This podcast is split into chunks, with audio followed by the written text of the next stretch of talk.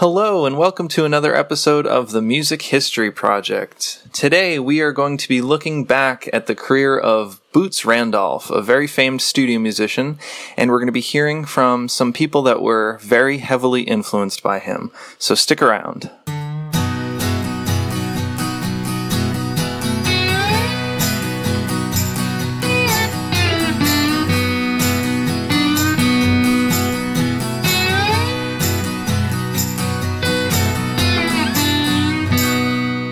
Welcome to the Music History Project. We're your hosts. I'm Mike Mullins. Dan Del Fiorentino. And Ashley Allison. All of our content comes from the Oral History Program, which is sponsored by NAMM, the National Association of Music Merchants. That collection is over 4,000 interviews and constantly growing. If you'd like to check out any of our other content that's not featured, head over to namm.org/library. Welcome back to another episode of the Music History Project, everyone. We're really excited to be here today. We were fortunate enough to get an interview with Boots Randolph, which is very exciting, and we just wanted to remember his legacy today. And we're also going to be hearing from some other folks that were heavily influenced by him, including uh, Chuck Surack, the founder of Sweetwater Sound, uh, Tim Smith, a studio musician, also another musician, Derek Brown. Um, so it should be a really good episode today. Yeah, I'm super excited about this episode as well. This is really going to be a lot of fun. I think one of the uh, the concepts behind this really was we were so fortunate in 2003 to uh, conduct an interview with Boots, but being a little bit of a shy guy, he didn't really go into great detail about his career. So I thought, you know, to help document really his contribution, let's get a few other perspectives. And the first person that came to mind is our good friend Chuck Surack. Chuck, uh, the founder of Sweetwater Sound, has always, since the very beginning of the NAMM Oral History program, been such a compelling supporter. He's helped us numerous times on a lot of different uh, projects and He's also a fan and knew uh, Boots pretty well. They played together on stage, and I think um, he'll mention it uh, that uh, he actually owns one of Boots's uh, saxophones. So uh, I thought of Chuck. I called him and I said, "What do you think of this idea of recording your thoughts about Boots and we can put it in this podcast?" And he says, "Well, you know, next week his musical director, Boots's musical director for the last like 15 years of his career, uh, is coming over to my house. So maybe the two of us could sit down and do something." I said, "That's fantastic. Who is that?" He said, "That's." Tim Smith. And I said, Tim Smith, we interviewed him a few months ago. So uh, it was fantastic. Tim is a fantastic uh, bass player who has been in the Nashville studio scene for many, many years. And uh, I had no idea that he also worked with Boots. So that was a really special treat. So the two of them got together and they recorded their thoughts. So we're going to put that in this podcast along with our own interview with Boots. Definitely. Uh going to be a great episode. Looking forward to it. Uh, and so, what we're going to start off with first is uh, the conversation that Chuck and Tim had, uh, just kind of talking about the influence that Boots had on both of their lives and just uh, what a great, generous man he was and uh, how meaningful he was to both. Both of them, as well as the industry as well. So here is Chuck Surack and Tim Smith. Well, it's wonderful to be here with you, Chuck. Thank you, Tim. So it's a lot of fun. Nice to have you with the tenor in your hands. It's, that's that's why I first met you. That's true. Yeah, Boots Randolph, our friend, our, our late friend. What a what an amazing man, amazing musician. He was uh, a life changing force in my life. Uh, you know, I I was really blessed to be born into a great music family, and uh, my father passed away when I was 23 years old, and when Boots came into my life, there were so many similarities. Great musicianship and really funny and total professional. And uh, I just found that gig playing with Boots. I did it uh, for a long time, and uh, every night musically it was amazing, and uh, just being in his presence was great. And I hate to tell you this, but you're not the only sax player who loved Boots. I yes. thought I was the most. You, you, are you're the most important one that I know. Okay. But it, it's amazing, and I think your story you can share it. Uh, so many sax players uh, their parents turned them on to Boots Randolph because he was acceptable. He was doing he wasn't doing way out avant-garde music. He was doing melody and people could get He was playing to it. popular music. Playing popular music and having hit records at it. And so so many great sax players that you know that was acceptable. Their parents turned them on to that and uh, so through the years I've gotten to work with some really wonderful players and when they find out that I work with Boots, it's always tell me what it was like. Tell me what it was like. And you know, you and I've talked about it a lot. Uh, he was not formally trained on the sax. That's right. He, uh, just happened to do everything right when he picked it up. Yeah, he, he had a sound that there's been a lot of great saxophone players, but there will never be another Boots Randolph. When when he when he played that saxophone, a lot of people have talked that you could hear the words come through as he played it, and that is just so so true. And I've talked to so many professional sax players through the years, and every one of them respects Boots, learned from Boots, was inspired by Boots, and frankly, that's how I got started. You know, I was just learning to play saxophone in fifth grade, so I'm a little guy at about 11 years old, and uh, that that January for my birthday, my parents gave me a Boots Randolph record, Yakety Sax. In fact, it's this one right here, and uh, kind of interesting this this record, but. Uh, when I got it, this was back when things were going from mono to stereo, and my mom and dad had ordered a stereo record of, of Yakety Sax, his big hit, and I put it on the turntable, and I hear the rhythm section mm, mm, mm, ready to start, and right when the sax is supposed to start, there's no saxophone because it was on the other channel. channel. It was on the other channel. I wish I'd have kept that record, but they turned around and sent it back and got the mono would've version of a- it. Yeah, that would have been a collector's item. Yeah. The mono version would be a collector's item. But uh, you talking about his sound and, and the lyrics. Uh, one of the first things he told me when I started producing his records was he wanted a lead sheet with the real melody, not the embellished melody, A- and uh, and he wanted the original lyric and he wanted the original chord changes. So I would write that on his on his sheet. And uh, I didn't think much about it. And then Fred Foster, who was my mentor and was Boots's producer for almost most of those Monument records, or all those Monument records you have there, he told me when they did Shadow of Your Smile that uh, after the record hit, Johnny Mandel, the great songwriter Sure. who wrote Smoke Gets in Your Eye, I mean, uh, Shadow of Your Smile, called Fred up and said, I've got a bet with Paul Francis Webster. He was the lyricist that wrote the lyrics to Shadow of Your Smile. And he said, What's the bet? He said, I bet him $10,000 that Boots Randolph had the lyrics on his music stand. and Fred said, Well, you won $10,000. He would never have cut a tune, especially a ballad. And uh, and you're right. He's uh, your your comment there. It's funny because I, I take it for granted because I was around him so much. But almost every musician, when they hear it, they say, "Well, he sounds like he's singing. He sounds like he knows the words. He knows what's going on there." And uh, he's just a total, total great, great musician.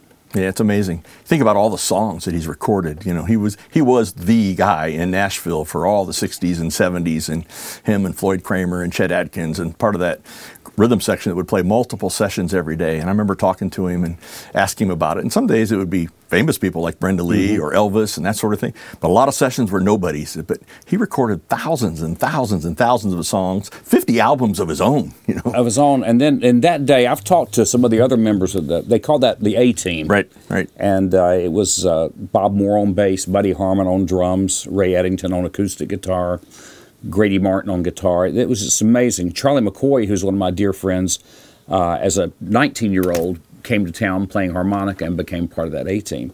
And he said they would track four songs a session, and a session is three hours long. Right. So you have a, a session at 10 in the morning, you break at 1 for lunch, come back at 2, break at 5 for dinner, come back at 6. So for years, they were doing three sessions a day, five days a week.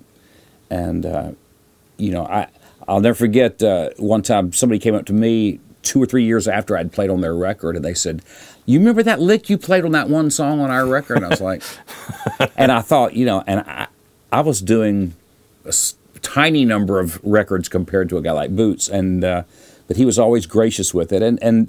Uh, you know, one of the songs that he's most famous for wasn't even his song. It was Brenda Lee's "Rocking Around the Christmas Tree." Oh, I love that. It comes And- out every year at Christmas, and when that gets to that big rock, raunchy Well, sax solo in the middle, And it, man, wh- what's funny about that is I, I was in a van one time and we were listening to the band Chicago, and 25 or 6 to 4 came up, and everybody could sing all the horn licks.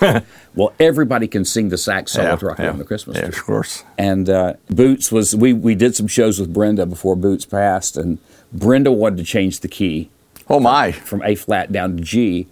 And she was like, Boots, is that going to be a problem? He was like, I don't remember what I played the first time. and we came up to it. He played the perfect solo down a half step. He goes, Well, it just seemed like it would fit. Yeah. I always wondered how that happened because I've seen it written in two different keys. Now I know the story. She she dropped her keys about a half step, I guess, when she got a little older. But uh, Chuck, you were such a big part of the last, really the last 10 years of, of Boots' life, recording us and helping us build studios and everything else. And, and uh, it, people don't believe me, but you were a witness to this. Uh, at 80 years old, before he died, he was playing remarkably well. I, I didn't feel like he had lost anything important in his playing. You know, I, I listened to Boots. I've got every album he ever came out with, some that maybe didn't even come out, a little bit bootleg, some special ones from Japan, and I've listened to just hundreds and hundreds of tracks he's done for other people. And I'll tell you right to the end, he was playing really well. And I know he told you the same thing as he told me. As long as he was playing well, he wanted to keep playing. And, and I'm just so thankful that to the end he played his very best. A, a lot of guys uh, get to a certain age and uh, the m- machine that's Nashville wants to put you out to pasture. Yeah. And people would ask Boots, well, when are you going to retire? And he would be like, when I'm not proud of what I sound like. And uh, Charlie McCoy says that. Uh, Harold Bradley, who passed away recently, played sessions in his 90s and the most recorded guitarist of all time. Well, you played that very last job that Boots did. We did, and it's it's an amazing story. We uh, I produced a gospel record on Boots called "Songs for the Spirit," and uh, my family had done a big outdoor gospel music festival in North Carolina for 37 straight years. And after my dad died, my brother and I kept doing it for a little while. Then I just sort of walked away from it, and then. The man that owned that whole mountain there in North Carolina, Grandfather Mountain, he called me one day. He goes, I heard that you're playing with Boots Randolph. I said, I am. He goes, Do you think he would come do singing on the mountain? And we had just finished this gospel record. I said, I guarantee it will come to it. I said, Can we sell CDs? He goes, Yeah. Absolutely. So we went over and we did it. We did it one year, and the and Boots just thought it was wonderful. We went back the next year and did it, and uh, it was just the most beautiful day. Boots played incredible. The crowd was incredible, and uh, at the end, he my mom was there, and he asked my mom. He said, uh, "Would you go fix me a plate of chicken? Take back with me in the car." So she went and got him a plate of chicken, and he got in the car and left the mountains of North Carolina. And I decided not to go back to Nashville that day. I decided to go visit my sister in Charlotte. So my mother and I drove to Charlotte. We were about three hours down the road, and Boots called me and he said, uh, and I'm we were both diabetic, and he said, Timbo, you got to stop at the Bean Pot on your way through Tennessee. He said they've got the best sugar-free butter pecan ice cream I've ever had in my life. And I said, well, I'll definitely stop and do that. He said, uh, well, call me when you get back. He said, we're, we're going to start another record. We're Wow. going to start another record. Wow. And uh, the next morning, I got the call from uh, from his son that he had had a massive stroke, and uh, uh, you know his place in Tennessee, he had a, a large lake in it, and he got home from that trip, went up and to feed the fish in his lake, and came back down and told his wife. He said, uh, "I think a bee flew in my ear and stung me on my eardrum," and uh, the doctors evidently think he was actually hearing the the rupturing of the blood vessels, but he was. Uh, he was a kind and generous man, and uh, you know he was. What you saw was what you get. I've had people. I've worked with Dolly Parton, and they say, "Well, is she really like that?" It's like, yeah, and, and Boots was like that. Absolutely. Uh, one day, I, I, we were at the, a house getting ready to go on a trip, and he was getting off of his tractor. He loved his tractors and working on his farm. And somebody pulled into the driveway and said, "Do you know where Boots Randolph lives?" And and Boots looked at the guy and says, "I, I think it's down the road a little bit there." You know, You mean this tractor of boots? that's it. That's it. I knew that was in this book. He was absolutely as comfortable on that as he was Yeah. on stage at Carnegie Hall. That's amazing. You know, he just he loved it and was just a, a regular guy. But uh, but with you, we we had some great treats. We got to come up and play the Embassy Theater with the Philharmonic, and uh, Uh, that was my second time seeing Boots in the embassy. My first time, I was a teenager, and I'd written Boots a three-page handwritten letter long before computers, telling him what a fan I was, and I wanted to meet him as he played Fort Wayne at the Embassy Theater. It was long before you were mm-hmm. even in the band. Frankly, I never heard from him, but that didn't matter. I kind of snuck downstairs and went backstage and got to meet Boots, and he was as kind as could be, and he signed some stuff for me and just sort of inspired me, you know. And, and as a teenager, you just never know where that inspiration is going to come from. And I can't imagine through his career because I've been to enough of his shows, enough of his gigs, and when he gets done, he waits and shakes hands and signs autographs and CDs for everybody that's there. And I just can't imagine how many people he's influenced through the years. well, it's that and just the the sheer numbers. You know, at at his club in Printers Alley, he sold. I think it was a Long Island iced tea, but it was you know glass boot. Through the years, people would come back to the gigs. and say, "I got this boot in 1970." I got this, and it's like Boots is like, "Well, it, anything left in there, you know?" but uh, no, he influenced so many people. And uh, when we did his last record, uh, which was a jazz record uh, called "Whole New Ball Game," one of my dear friends in, in Nashville, Kirk Whalum, who's one of the top famous sax players, Whitney sure. Houston's band leader, and sure. plays in the band Four Played Out. Uh, he told me, he said, you know, I moved to Nashville just to breathe the same air as Boots wow. Randolph. And I thought he was making it up. I thought he was pulling my leg.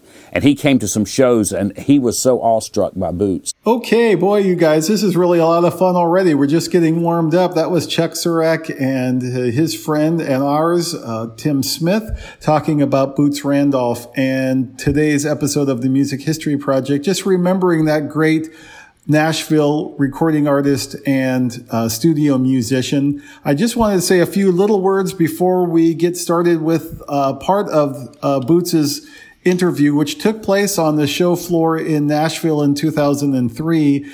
Uh, just a fantastic opportunity to hang out with one of my heroes. I play sax. He played with Elvis. I'm a little bit of an Elvis fan, so the whole thing just worked out really well. Um, what was neat is um, how much I learned about boots afterwards. And I think that because we're having Chuck and Tim weigh in on this, I think we're getting to see during this episode sort of the bigger picture. He was born in Paducah, Kentucky in 1927 and he actually uh, was raised in a family that were all musicians. So they had a family band and they traveled around and they played at church and fairs and festivals and all, harvest programs and all that kind of stuff growing up. And um, because his dad played saxophone, um, Boots started playing ukulele and trombone. And one day his dad surprised him and brought home a saxophone and said, I think you should play this. And boy, that was good for us. Uh, just amazing how well he, he took to it and how creative he has been throughout his career. And I think that's one of the things that you're going to be hearing about today is just that diversity, uh, in bringing, um, nuances and a new style to playing the saxophone.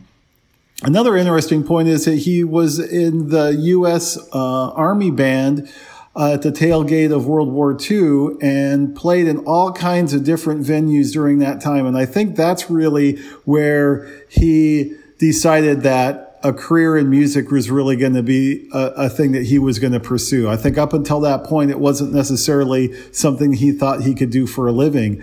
Um, but indeed, uh, it worked out really well. And when he got to Nashville, he hooked up with Fred Foster, the founder of Monument Records, uh, Fred, we got to interview, as a matter of fact. So I'm really happy that we got to uh, document some of that important history because uh, Fred really had a great vision of what could be possible in Nashville outside of just country music. And so the pop recordings that uh, uh, really took place thanks to Chet Atkins and the Owen brothers and others at that time, really started at that moment when uh, Fred Foster started Monument and having uh, Boots there at the very beginning, I think was a very critical element to the development of that sound and that approach to recording music. So, uh, really fascinating stuff to me. And, uh, so I can't wait to play for you now the uh, the first part of our segment from Boots Randolph's NAMM Oral History interview.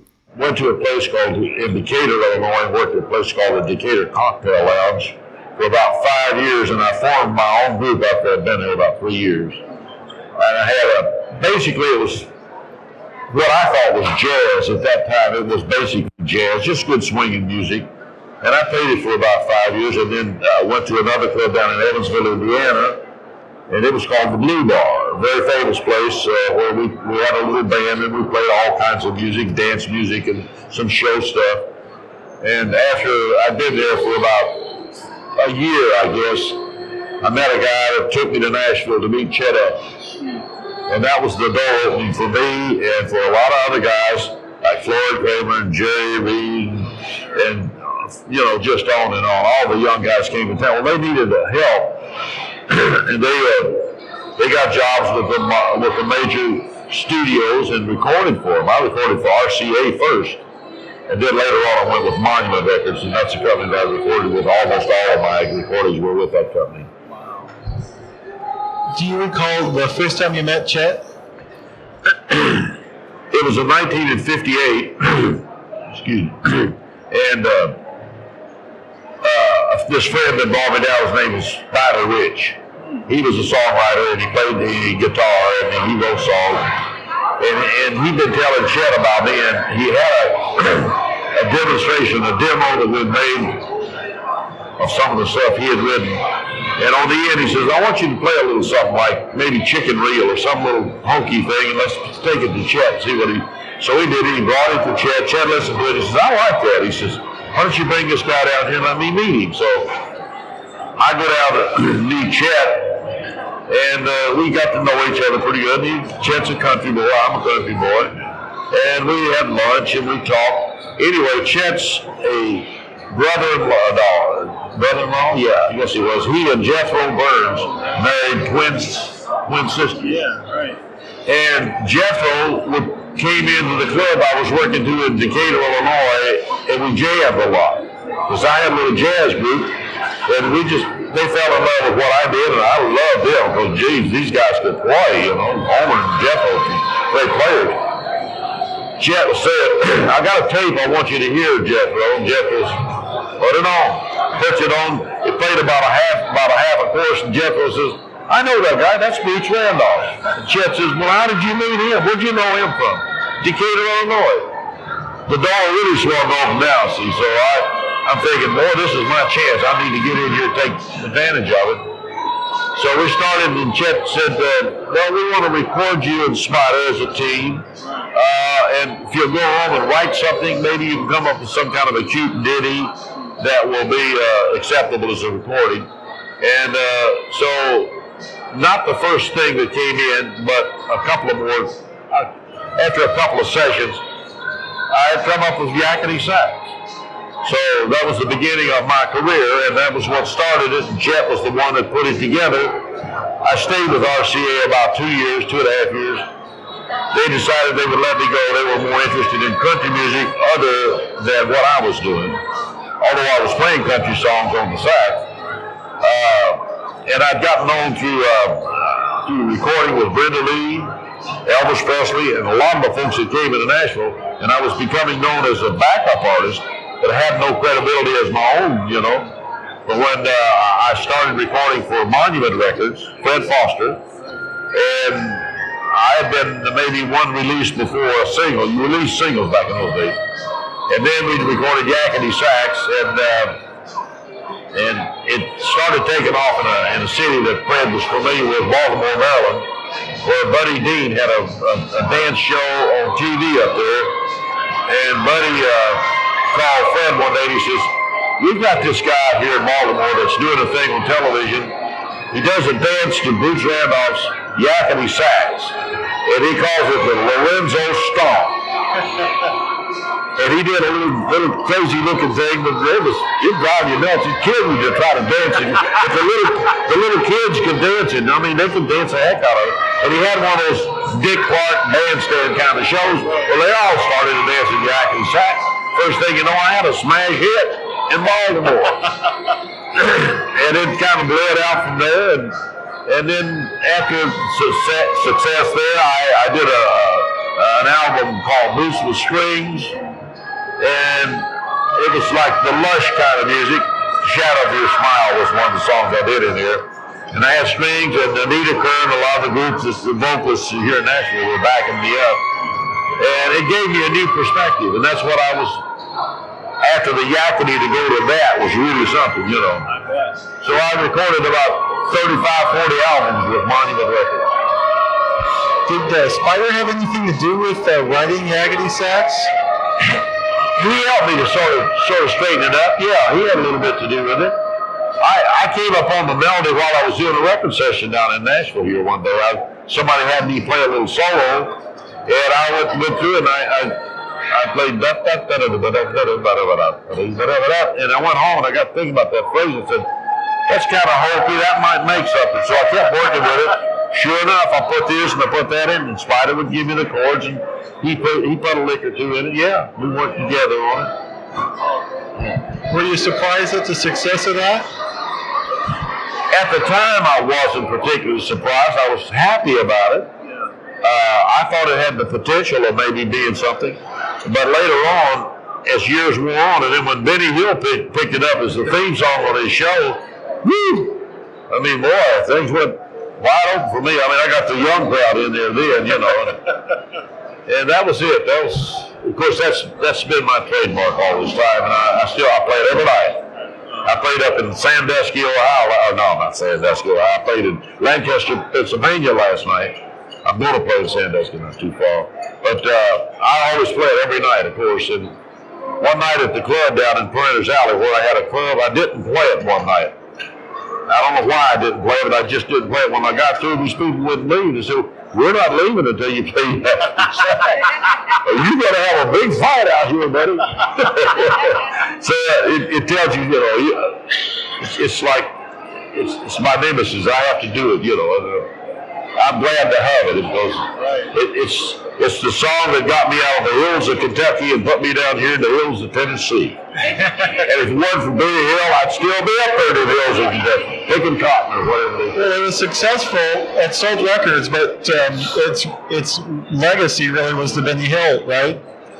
Did they tell you ahead of time they were going to use that? I have no idea they were using it. Somebody came to me one day and said, Have you seen the Benny Hill show lately? I said, No. He says, They're using your song for the theme song. I said, Really? So I got to watch him, and sure enough, it was on there, and and, uh, and the check started falling. You know, they, they played the Benny Hill show like in 200 countries. I mean, it was all over the world. You know. Of course, the one good thing about instrumental music is there's there's no language barrier. But I uh, I'm so thankful and I'm proud that that is part of my life. Still is. Looks like it will be for a long time. Where does uh, the Bongo Band album fit into all of that? It was your first, wasn't it? By your that was one, one of the first. Uh, you know, I really don't know. I don't know who wrote that song. I don't remember. I had about four songs that were on there. One was called Percolator. Yeah, yeah. One was called I'm Getting Your Message, Baby. And the other was called Bongo Band. Now, we were searching for some kind of a gimmick instrumental kind of thing. And uh, we really didn't hit until I recorded Yakety Sax. But I have people that remember those songs, and, I get emails from Germany and different places. We want we want you to record Percolator again, you know, because they can't get it anymore. And I said, Oh Lord, don't don't don't do this to me. it's like having a uh, what was the what was the guy? Mr. Custer, remember that song? Mr. Custer, that guy had a one one tune hit, and and I don't think he ever, nobody ever heard of him after that. Well, I didn't want to be a hit with a gimmick record. I wanted it to be a good piece of music. Yeah. Yeah. So once again, that was Boots Randolph in his oral history interview from 2003 at the NAMM show. Very cool stuff. Coming up next, we're going to hear more from Chuck Surack and Tim Smith, and I wanted to shout out that we actually have a full video version of the conversation between Chuck and Tim posted on the NAMM website. So if you head over to nam.org, namm.org, slash library, and you can either search for Remembering Boots Randolph, or you can head over to the vignette tag, and you'll see that video there. So let's jump back into this conversation with Chuck and Tim. They're going to be talking a little bit more about um, different horns that Boots played, as well as some other shows that he had. You and I could talk about Boots all day. Well, we have before, and I probably, I'm sure we will again. Uh, I'm not sure the audience will listen much longer, but I want to pull something out, and I, I just want to talk about yakety sax just for a couple minutes. Okay. I mean, that, that was this thing. And so I actually have a horn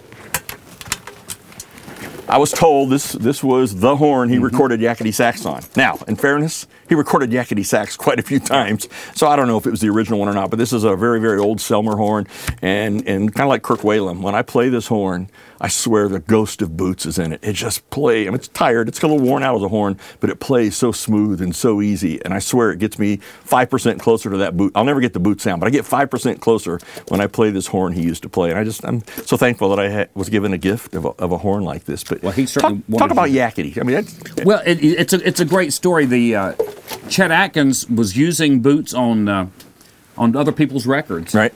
and uh, he thought, well, maybe, and he was the head of A and R for RCA Records at the time, so he thought, well, maybe we ought to do a record on Boots Randolph. And he didn't want Boots to do what, what Floyd Cramer was doing, which was basically recording the hits of that year. Right. That specific year. And, and so he told Boots that if you can come up with a little clever tune, uh, let's, you know, we'll, we'll cut, we'll do this record. And Boots had a guy that was helping him make the drives back and forth. Named uh, Rich was his last name. That's the story. story. Ah, I wonder why he was a Uh, co-writer he- on it. No, well, he got he got co-writing on Yakety Sax by Oh. being Boots' friend and helping him make the drive. Oh, that's that. way He cool. was not a musician. I didn't know that. Uh, Spider Rich, I think was his name. But Boots came up with that figure. And what's funny is a lot of guys, you'll have to tell me on tenor, a lot of guys think it feels clumsy on tenor. It is the clumsy. Yeah. Uh, concert key of G, but it worked for Boots and it had this great sound. It, it modulates to C, and then he did some clever little yeah, circus kind of thing in there. But um, they cut it on RCA. It completely flopped. And uh, so Fred Foster at Monument Records had started using Boots on some sessions, and he thought it was a great song. Didn't say anything. And finally, after RCA had spent all the money on Boots they were going to spend, Fred called Chet and said, uh, I'd like for you to release Chet Atkins to me. And he said, Well, why? He said, Because I think I can make a great record on him. He goes, On what? He goes, On Yakety Sax. And Chet goes, There's nothing to that. he goes, Well, I think I can make a great record on him. He goes, Well, I'll tell you what, you can have him. wow. I'm going to keep using him on sessions, but if you want to sign him as an artist. So Fred hired a guy named Bill Pursell to play piano. Bill Pursell went in the, in the opened up the piano and dropped paper clips all Oh, inside that's the piano. sound. Okay. So when he would play, it had this little extra attack. It was something people just thought something was wrong with the piano at the time, but uh, it gave it a little extra bounce. And so a couple of the same musicians were on this version, but when it when it hit, uh, it mainly hit because Fred's promotion man sent it to a TV station in Baltimore. And they had a guy on there named Lorenzo the Clown. And. Oh, that's Lorenzo right. the Clown had a, a Saturday morning show, and he did this little dance, you know, with the big shoes, and he started doing that dance to Yakety Sax. And they people started calling the radio station, going, "How can I get a copy of that song from Lorenzo?" And then they uh, they ended up calling Fred and, at Monument, and they're like, "You know, you got a hit up here in Baltimore." He's like, "What are you talking about?" And then it got really famous when it became the theme song for Benny Hill. It wasn't Boots playing it. They had another artist Yeah. over in Europe record it, but re-recorded it in kind of a more comical style, and it became a big hit. And, for- and again, Boots d- had no idea who Benny Hill was. Of course not. He, when he got his first check, he was like, "What is this?" At that point, Benny Hill show was not being played on PBS. It eventually it got licensed into the states and started playing. And uh, I love the joke that Boots always told on stage that when it got to Benny Hill, it allowed him enough money to move from the hills of Kentucky down to the hills, of Hills of Tennessee. and, and and it did. It was, uh, but that song, uh, and it's a, I, as I said when we started, I've had a very blessed life with this too. My uncle uh, was named Arthur Smith, Arthur Guitar Boogie Smith. In 1949, he wrote a song called Guitar Boogie that became the biggest selling instrumental of all time. Uh, it was in 1949. They'd just gotten the three brothers that were in that group, my dad and my two uncles. Uh, that was replaced as the number one selling instrumental of all time in 1962 by Wow. Yakety Sax. That's awesome. Which was replaced in 1972 by Dueling Banjos, which my uncle also Wow, wrote. wow. And now I think Kenny G beat them all. but uh, no, Boots was Yakety Sax was incredibly successful, and and then Shadow of Your Smile was a million selling single. Yeah. Boots with Strings was a you know gold record. Uh, so Did you ever do a gig where you didn't play yakety sax? Or I did- didn't, but I asked Boots one time, and he did one gig, and he, he just forgot. He did. he, he just said he walked off the stage and was going to come out and play Yakety, and the house lights went up, and they went and left, and then he said the, the promoter was furious, so they they actually went back and did another gig for him a year later for like next to nothing money. But the Boots said I, I I can't imagine Boots. I mean, what happened with us is we had we would do Stardust. Mm-hmm. At the end of Stardust, he would thank the audience, and then he would turn around to us, and he he didn't. There, there's a bunch of different arrangements on it. For us, he would just play the first three notes, And you knew, we'd, yeah. we'd be Yeah, on it, you know. And had he ever walked off the stage without playing those three notes, I would have probably gone, "Hey, I don't know if you remember this, but you guys, uh, I'm very thankful for this. But you came and played my wedding when I got Oh, married. absolutely. And uh, you're in the backyard. You're practicing before, and I'm gonna. He's gonna play Ave Maria right in the middle of, of my wedding. Right, great, great song, Ave Maria. And it, you're horsing around in the backyard, and he ends Ave Maria with yakety sax. And I said, "You got to do it." And we did it for your ceremony. and so you did it for the ceremony, and it was awesome. It was just so perfect for me, and for and I'm just again thankful you guys came I, that I was always wondering what the other people, if there was anybody so completely serious at the end of Ave Maria. It's, that, that is. Right. Anyway, But uh, no, Boot, and that was one of Boots's happiest moments was to Yeah. get to share that. I I was telling you yesterday we uh, he, used to go do the, the national anthem at sporting Right, events. right, and, Uh, the last time he did it for me, uh, the owner of the Charlotte Hornets NBA team is a dear friend of mine, and uh, we he actually had his little small label, and we did a record with Boots called Nashville Standard Time. Love for- that record, for, yeah. for his label, and part of that deal was we flew over here for him to do a play the anthem, and. Uh, he walked out to center court, and this the Charlotte Coliseum at that point was the biggest arena in the NBA, twenty four thousand seats. Wow. Every game sold out. Eleven years in a row, they sold it every game. And Boots walks out to center court. There's twenty four thousand people, and I'm thinking, well, he's played big rooms before, but this is this is pretty big. Yeah. And he he walked out, and then right before he hit the first note, he stretched his leg out, and he was like, and to this day, they say that was one of that and uh, when the NBA All Star Game was in Charlotte, Bruce Hornsby and Branford Marsalis did it as a duo. That was the two best anthems they ever had. That's in that awesome. room. But so, uh, so was- ending ending on yakety sax. What's amazing to me, it's the song that's used anytime someone's falling down a hill or they speed it up. And I swear, there's a new version that comes out every day or every week on Yeah. YouTube. It, it's just amazing that a song has lasted that long. Well, luckily for e- YouTube and email for me, you send me stuff often that uh, just shows that Boots isn't forgotten. There's people still finding stuff. We found one the other day. It was in German. You know, Yep, it was. yep. Uh, yeah, Boots at one point uh, became the musical ambassador for the Playboy clubs for Hugh Hefner. Went all over the world playing the Playboy clubs. Unfortunately, that was before I joined the band, but uh, I'm sure those guys enjoyed that. But uh, yeah, Yakety became uh, a worldwide sensation, and I, I'm sure he told you this story. But uh, there's a great smooth jazz artist named Candy Dulfer, No candy well. and uh, her dad Hans Dulfer was really the best top educator, sax educator, Yeah. and artist in Europe at one point. So he invited Boots to come over for the 100th anniversary of the birth of Adolphe Sax. wow. So Boots walks into this room and does his speech and talks a little bit, and then Hans Dulfer says, "Boots, we have something special for you." And he goes, "Oh, what?" He thought they were going to bring him a cake or something.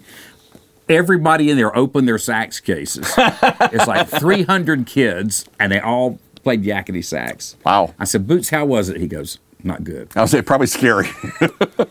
We did a similar thing like that at Boots's memorial service. I Yeah. had some of the top guys in Nashville come play. I was there. That sounded really were good, there. actually. It was very respectful. And so, Well, the the sax players uh, in Nashville all owe Boots a debt. Yeah. Everybody that uh, that does record dates and sessions, uh, that never would have happened without Boots. You know, when Boots was young, uh, he was already a star, and uh, he was not not allowed to play the Grand Ole Opry. He never got to play the Grand Ole Opry.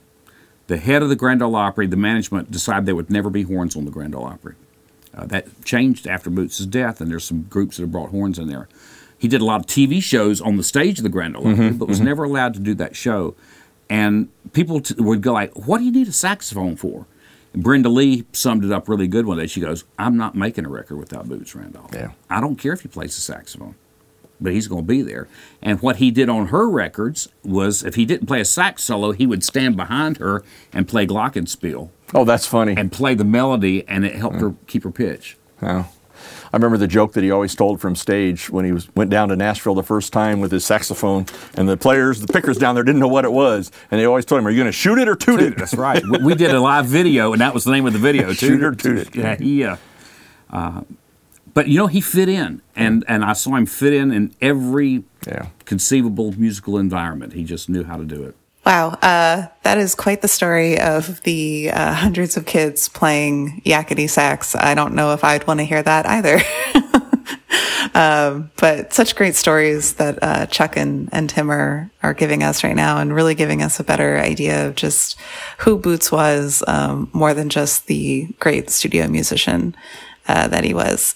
So we're going to actually continue with Chuck and Tim for a little bit longer. They're going to be talking uh, just a little bit more about his career um, and also what a fantastic uh, supporter he was of other musicians and how he uh, just really wanted to support them and lift them up. Uh, and so we're going to get, hear a little bit more about that. And then at the end of that, we're also going to hear from another uh, musician, Derek Brown, a saxophonist, and his thoughts on Boots and when he kind of discovered him and uh, still discovering him actually, and the fantastic catalog that he has.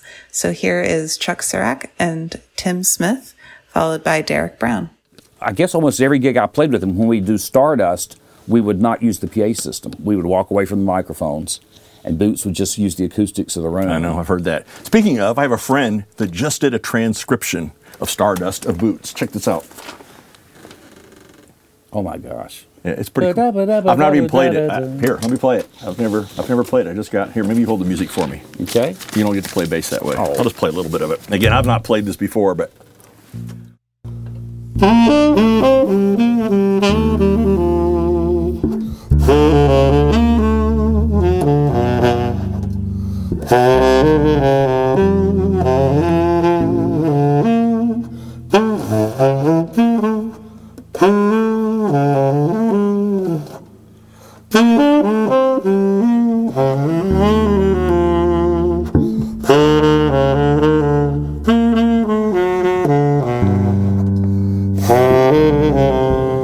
Mm-hmm.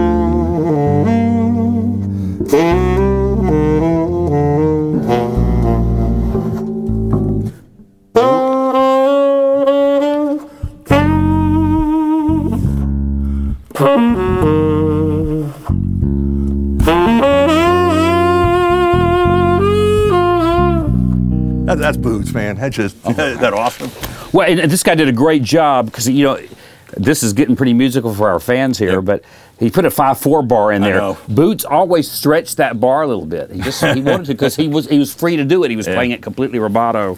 That's a great job. Who did this? oh, Carl Weingruber. yeah. I- good friend of mine. Another another Boots fan inspired by Boots. but- Absolutely.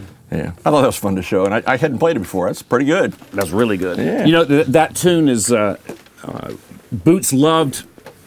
Uh, we used to come to Indiana probably more than in any other place that I played with him, and we went to Richmond, Indiana, and uh, which was the home of uh, Hoagy Hoagy Carmichael, who sure. wrote that song. Yeah, absolutely. And uh, we we played it there, and Boots was like, "That was a little extra special." it It really Yes, was. that's cool.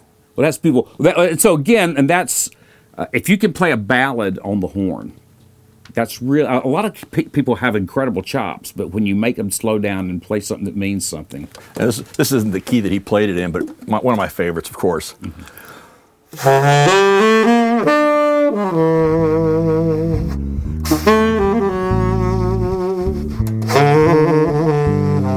You can just hear him speak when he did that. You know, it, it's awesome.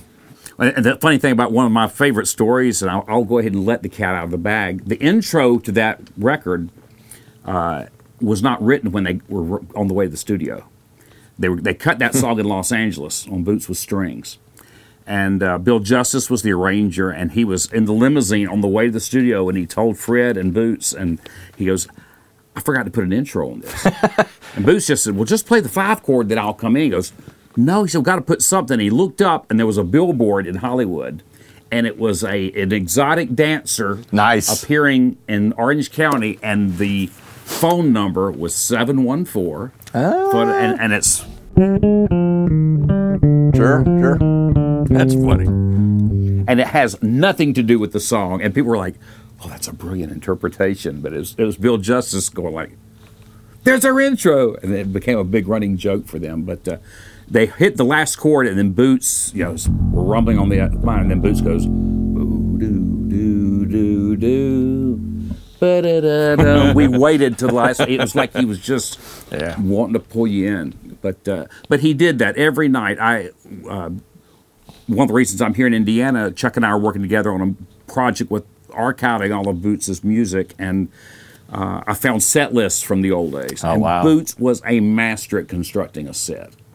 And uh, toward the end of his career, we had this set so down to a science. It would start with the Gentle on My Mind medley, Sure. King of the Road, uh, Gentle King, Shadow of Your Smile, then Take Me Out to the Ball Game, which is a 300 beats a minute. That's a fast tune. I've seen you play it many times. incredible. and he wouldn't speak until after we finished that Right. fourth tune. And he told me one day, he goes, Tim, you know that's on purpose. And so with my own music, that's exactly what I started doing. I By the time he got to the end of the fourth song, he had the audience just under his fingertips. Right there. Man, he, it was he knew exactly what to do. Yeah. And uh, in that set list, almost every song on that set list, somebody in the audience was going to say, "Oh, that was my favorite song." and uh, So you played a lot of gigs. I don't know, 15 years or something with him. Yeah. What were your favorites? What was a highlight? Obviously, that last one was pretty amazing. It, it, it was. We did. Uh, um, well, the Embassy Theater was wonderful, and, and then there was. Uh, I think you came down at one point. We did uh, uh, the Alabama Theater in Myrtle Beach. We we loved playing those kind of nice venues where you knew the sound was going to be great. The audience was getting the full impact of it. Um, all the way to another cl- venue that you came to. We used to play a little jazz club in Cocoa Beach, Oh. seated about ninety people. Heidi's, I love that place. Heidi's Jazz Club, and you, uh, you know, the piano was funny. I mean, it was just nothing about that gig was going to be great. But that gig, Boots went off the set list and played exactly what he wanted to play. Well, you know, funny, he, he took requests. That's one of the few times I ever saw him take requests. And here I'm in the audience, and I know his repertoire. I know every song he's ever recorded. And I asked for one that I doubt if he's ever played much before a song called Little Bighorn, Mm-hmm. one of the other few that he wrote. And uh, he looked at you, he looked at the rest of the band, and said, okay. And I think he called E flat.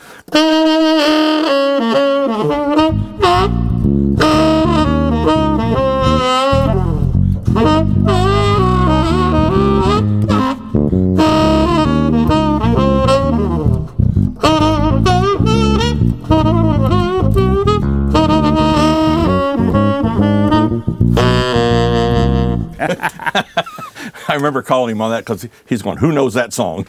Well, you know, and it's funny the uh, a little bit with Boots. You know, Boots really got started in Nashville in the late '50s. He was living in Evansville, Indiana, and was in the house band at a place called the Blue Bar. And on that gig, he would get up and after people had been drinking a while, he would get up on the bar and walk the bar A and bar walker. and people would drop money in his saxophone Yeah. as he did it. And Homer and Jethro, who were very famous country music artists, used to come in there, and they told Chet Atkins about this saxophone player in Evansville that he had to go see. And uh, Chet heard about him, invited him to come down. So in the late '50s, Boots started getting so busy. He had a Volkswagen Bug I didn't know that. and commuted from Evansville, and he got to where some weeks he was there every day.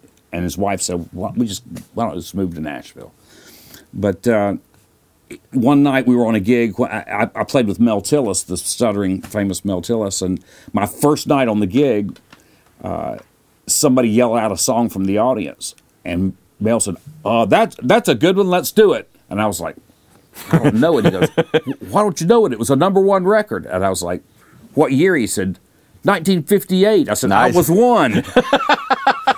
But we, we got through it anyway. But Boots was like that. He would call a tune that was on one of these, rec- an album cut off of one of these, and be like, "Don't you know that one?" I was like, yeah. "Boots."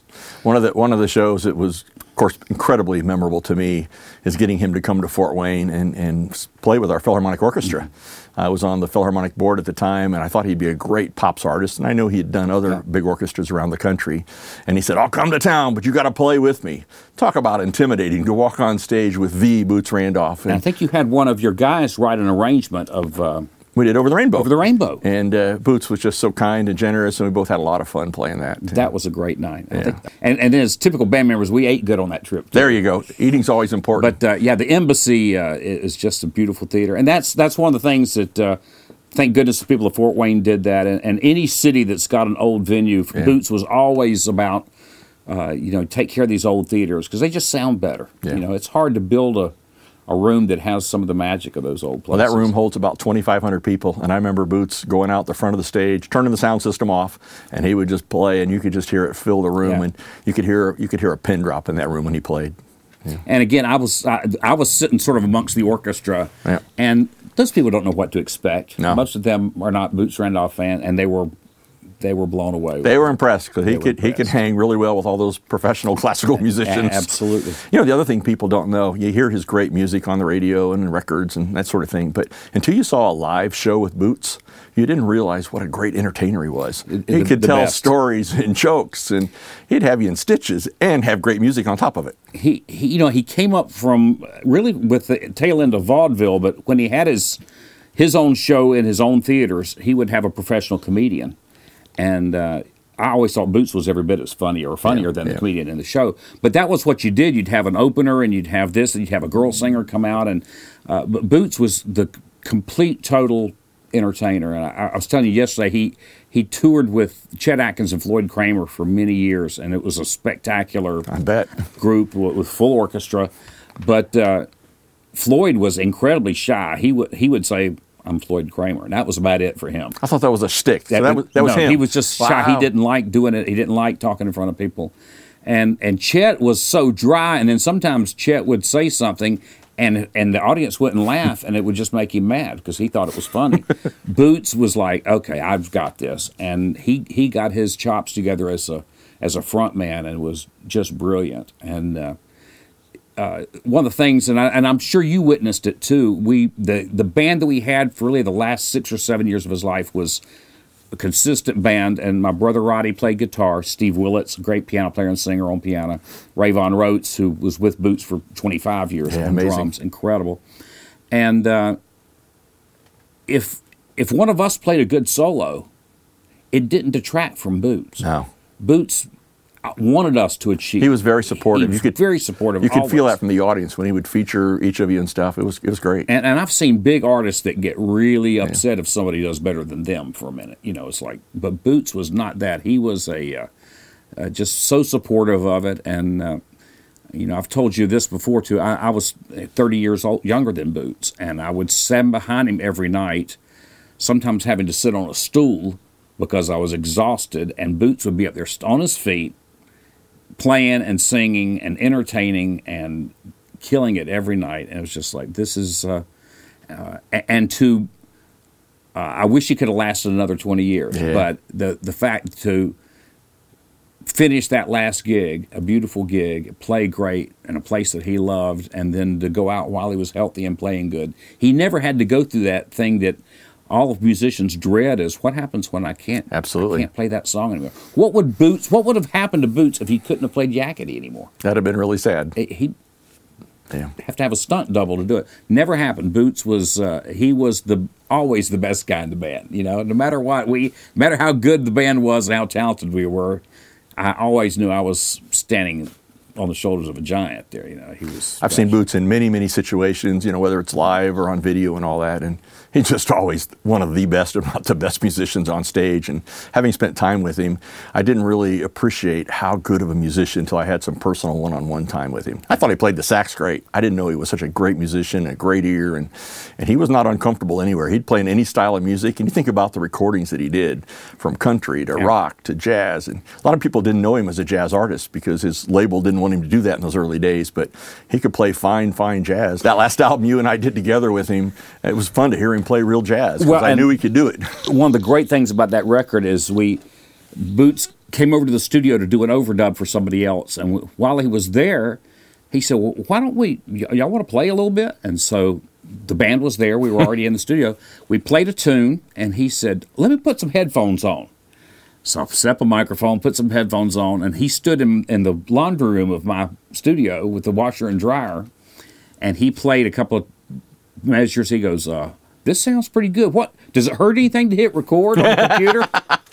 so I hit record on Pro Tools. We start running through that. We listen to the playback. He goes, "I think we're making a record." Wow.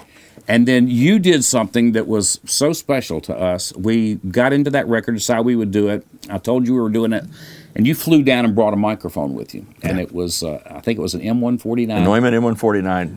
and it was very special. I think it was the one that maybe Bruce Swedien or somebody yeah, had. yep.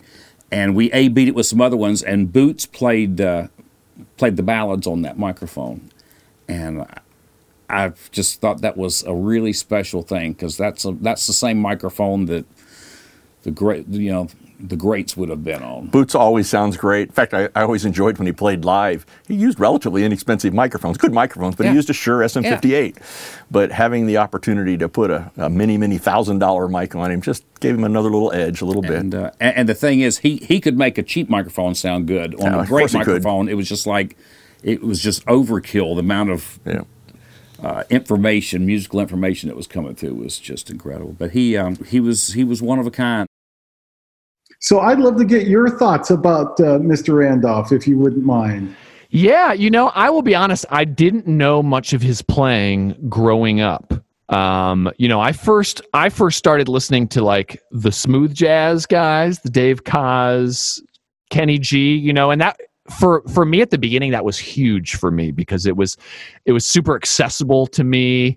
Um, I could understand the music. I even I, I actually just connected with Dave Koz a little while ago for the first time ever and, and thanked him because his his albums I remember going out into my garage in sixth grade and playing along with these recordings with my eyes closed and just pretending I was on stage. And so that was huge for me. And then I got into, you know, kind of the traditional jazz players and then the more modern jazz players. I also got into Bobby McFerrin, the great vocalist. He was my biggest influence for this music. I can tell you, I wish I had come across Boots Randolph sooner. I'll blame that on my parents for not introducing me, um, because man, he's he is playing some amazing stuff. I mean, everyone knows Yakety Sax, which is really an amazing performance. He's doing a lot of cool stuff, but just him playing a ballad. I was I was emailing with Chuck a little bit about this. Um, just I mean that huge huge tone that beautiful vibrato. Also, just the way that he bends the pitches. Yeah, yeah, so tasty, so tasty. Um, and then just realizing later on, I think it was after meeting, after becoming friends with Chuck Surack, uh, and and and him talking about Boots and being like, "Oh, rocking around the Christmas tree. That's that's Boots Randolph. What? Okay, no wonder that's so good. You know, and all these classic recordings that he played on. I mean, that was certainly an influence for me. All these pop sax recordings that I didn't even know it was Boots playing, and it was him. And I mean, he helped define what the saxophone could do and what it could sound like to the public ear. Um, and like I said, this idea about connecting with people, communicating, that is the most important thing. And yes, it's not about how many people you you know you reach. It's not a game about that but we can learn so much from people. What is it that people like about this sound? Man, Boots is those melodies that he's improvising. They're just they're some of them aren't super complex, but man, they just you can sing them back immediately. There's something about the power of melody or just a really good tone. And yet Boots could do all those crazy things too. You know, sometimes people fault me and this is probably true if I have a fault I have many faults, but a, a big fault of mine is I want to throw it all out there. You know, I, I oh, oh I just have like a, a 10 minute spot. Okay, I'm going to do my, my most crazy songs, you know, but sometimes people just want to hear a beautiful saxophone playing a beautiful melody. And I need to remind myself about that because that communicates something that just fast notes will never do once again, that's a thing that I think a lot of jazz musicians could learn from. Not saying jazz is bad. I love jazz but a lot of them are known for just just playing for themselves or just playing as fast as they can or as complex as they can which if they dig that and they're trying to say something complex more power to them um, but if you're playing that way and you're wondering why no one's showing up or you know if you want people to show up just it's just just think about that stuff. Once again putting yourselves in the audience shoes.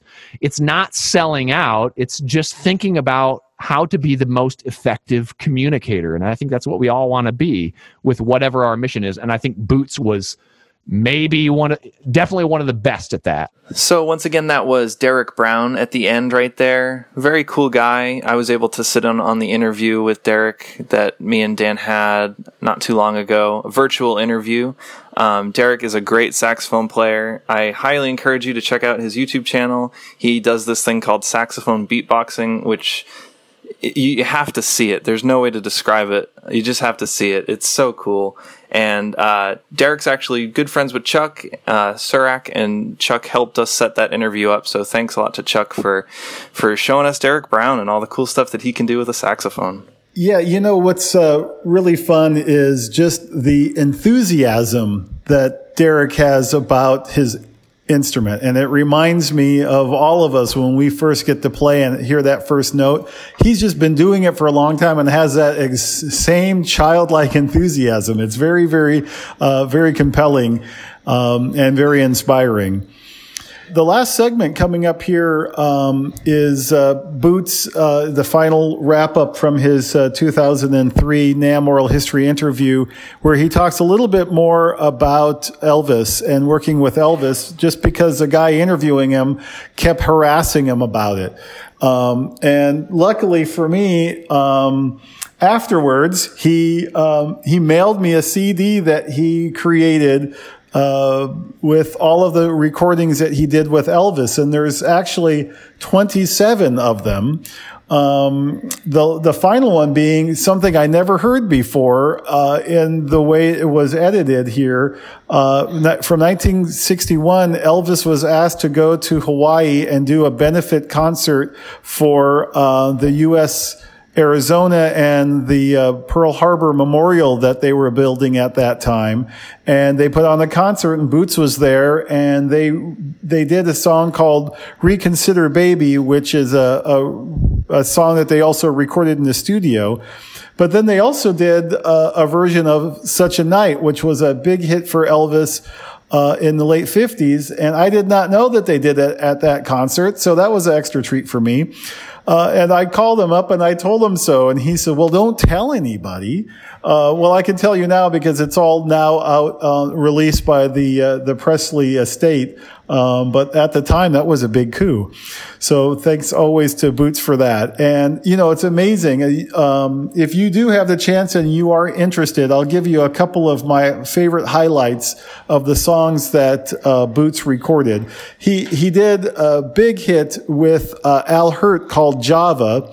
Uh, as mentioned earlier, he was on Rocking Around the Christmas Tree. He also did uh, the fantastic version of Mean Woman Blues by um, Roy Orbison. And then for Elvis, is probably his biggest hit he did with Elvis was uh, Return to Sender with that great saxophone there at the beginning. Uh, that recording of Reconsider Baby is also fantastic. If you don't know that tune, you really should look that one up. Uh, another really good one that he did that I'm uh, very um, I often play is uh, "Riding the Rainbow" and uh, "King of the Whole Wide World." Those were kind of movie soundtracks uh, songs from Elvis. Which, if you know the Elvis story, you know that uh, they weren't the greatest songs ever, but the the musicians and Elvis put everything they could into them, and that's a great example uh, uh, of people like Boots just say, you know, this is our gig. Let's do the best we can with this song. So uh, I think it really shows in, in uh, the fact that we're still talking about this stuff. So as you can tell, I was very happy about uh, meeting Boots uh, and uh, thrilled. And I think that part of what I feel the, the privilege and honor of having that opportunity is doing exactly what we're doing today, shedding some light on his career and keeping that legacy alive. So I'm so glad that we can do that. So back to Boots's recording of uh, his NAMM Oral History interview. We mentioned a while ago some of the amazing people that you have worked with in your career. Um, tell us a little bit about some of those recordings, such as with Brenda Lee and so on. Brenda Lee was a very talented young lady, if everybody knows that back in the, uh, I guess it was about 58 or 59, maybe 59, that I did first recording with Brenda. And we recorded uh, Rocking Around the Christmas Tree. I'm not sure what year. It might have been 58, but I think it was either 58 or 59.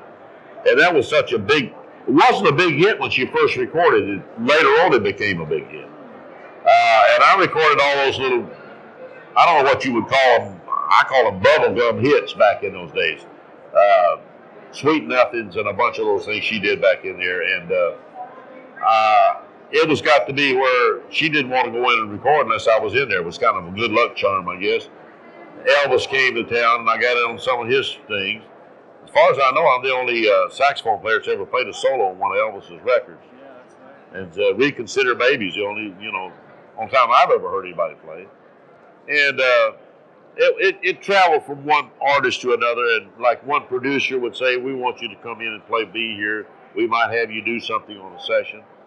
And I got in on a lot of sessions and didn't play on a, a whole lot of stuff, but if, if they wanted it, I was there, you know. And on Elvis's thing, I probably played more baritone sax on Elvis's stuff than anything else because, like Scotty Moore was mentioning a while ago, I was the world's greatest claves player.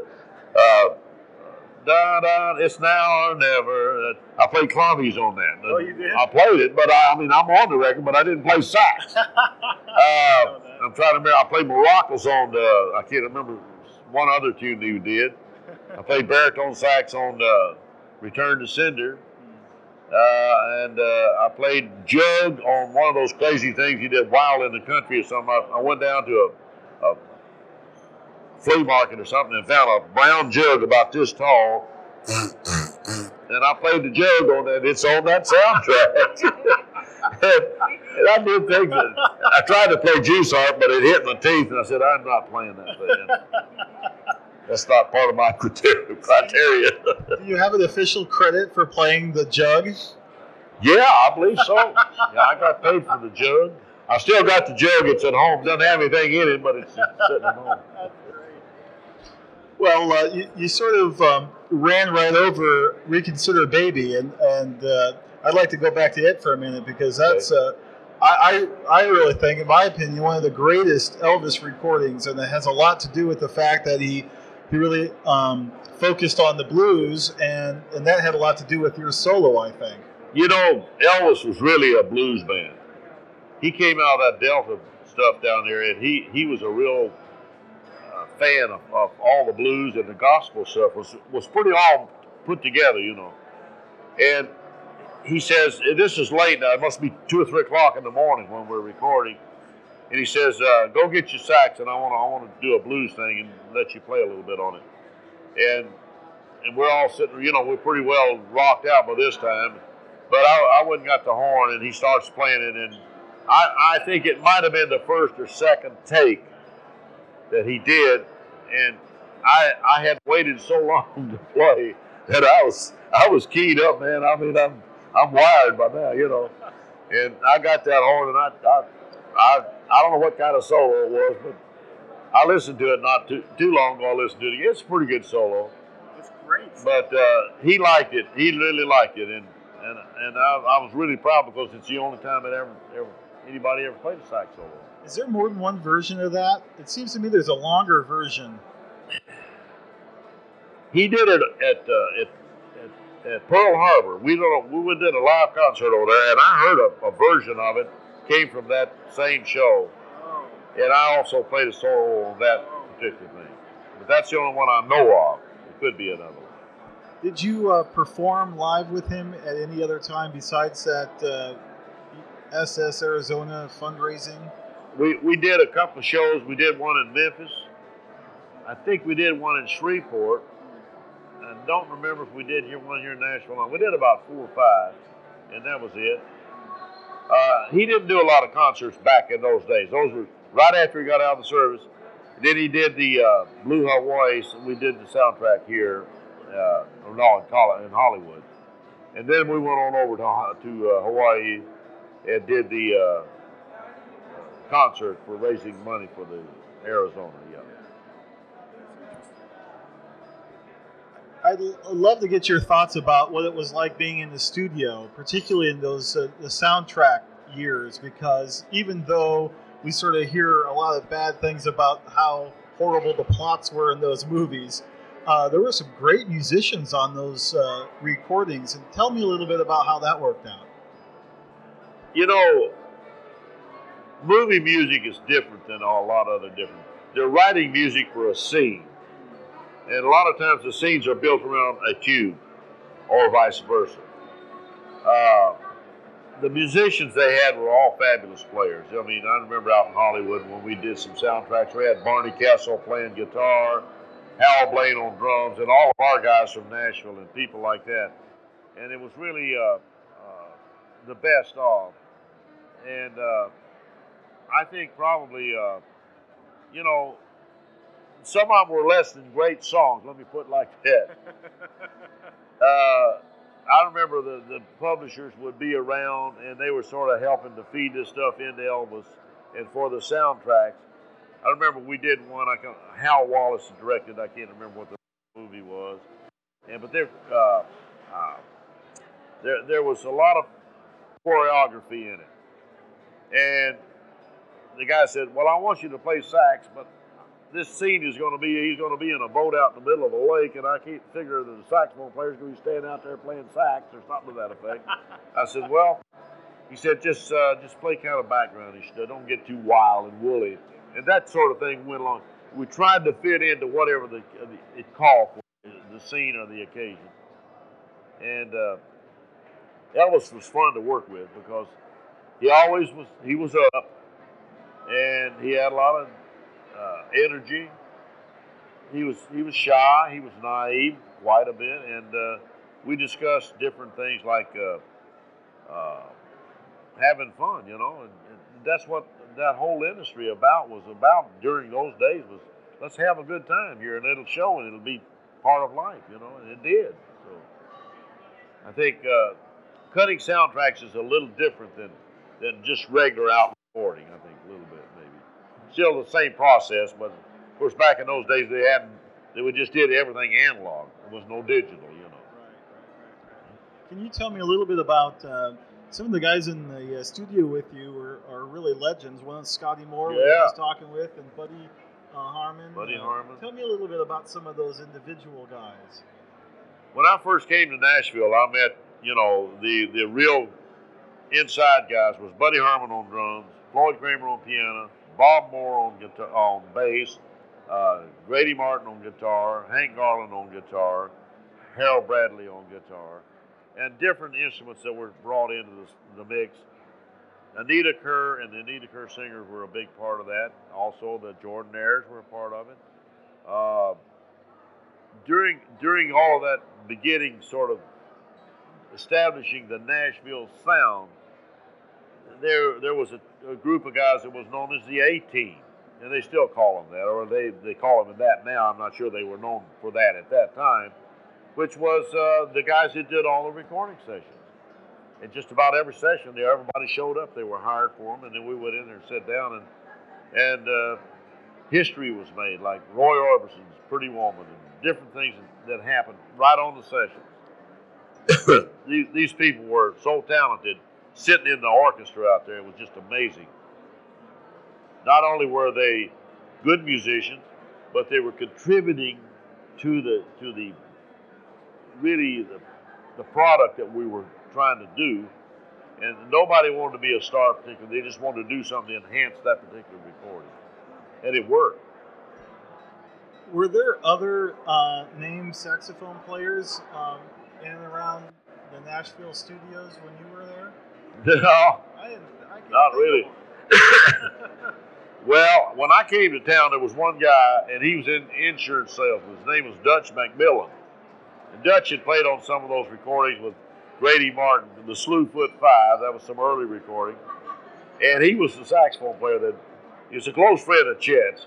So I came down and I did some sessions, and finally uh, Dutch and Chet and some of them talked to me. He says, "You need to move to Nashville. We need a saxophone player." And I said, "But I got a good job up in Evansville, Indiana. I'm making 150 dollars a week. I don't want to lose my job." He said, "Well, we think you can do a whole lot better than that here." So when I came in, really, literally, there was nobody doing sax work that I know of with the with the group. So first thing you know, I was playing on country sessions, rock and roll sessions, blues sessions, jazz, whatever, you know. But I had I had been into the nightclubs. I had been in been into jazz and just about anything you want to name. All of my formidable years, and when it came time to go to the studios, I was ready for it. You know you ask me, you had, you tell me what kind of solo you want, and I'll play it for you. And I did that. Excuse me. I uh, one of the big rock hits that I played on was REO Speedwagon's Little Queenie, and that was one of their first big hits. So I played the sax solo on that. I played "Rocking Around the Christmas Tree" sax solo. I played on Elvis's some of Elvis's stuff. I played on uh, on uh, Al Hirt's Java. Uh, and a lot of the country guys would come to town and say, "We want to put sax on, in case we have a chance to cross over from country to pop." And that's what my job was to sort of help direct that over because country, rock and roll, and pop music was really being fused by this time.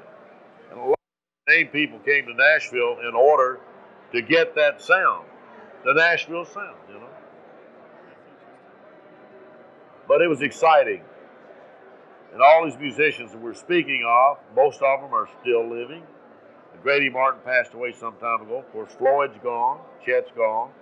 But some of them I still see, like Buddy Harman and Bob Moore, Scotty Moore, uh, just different people. And we're all sitting around looking at each other saying, you know, we had a good time, didn't we? And we did good. Well, this was such a fantastic episode. Um, I have to say, honestly, didn't know that much about Boots coming into this, but now uh, I have to say, a huge fan. Pretty fantastic guy. And just hearing uh, Tim and Chuck talk more on that personal level about him uh, really gives you a good idea of who he was as a person, not just the fantastic and sometimes hilarious musician that he was. So that was a great episode. I really enjoyed it, guys. Yeah, thanks to you guys both for helping us put this together. Um, sometimes when I have an idea, it doesn't always work out. So I'm glad this one did, and it has a lot to do with both of you. So thank you very much. As my final thought, um, I just want to go back to the uh, the CD that uh, Boots gave me because you know when I was talking about some of my favorite songs, I can't believe I forgot to tell you about "I Feel So Bad." That's one of my favorite songs that Boots was on with Elvis, and "Surrender," and "The Girl Next Door," and "Big Boss Man," and "Follow That Dream," and um, "What a Wonderful Life." So anyway, um, those are my final thoughts. There's always something that we could be learning and listening to from Boots. Dan, did you just list the entire CD? All the titles?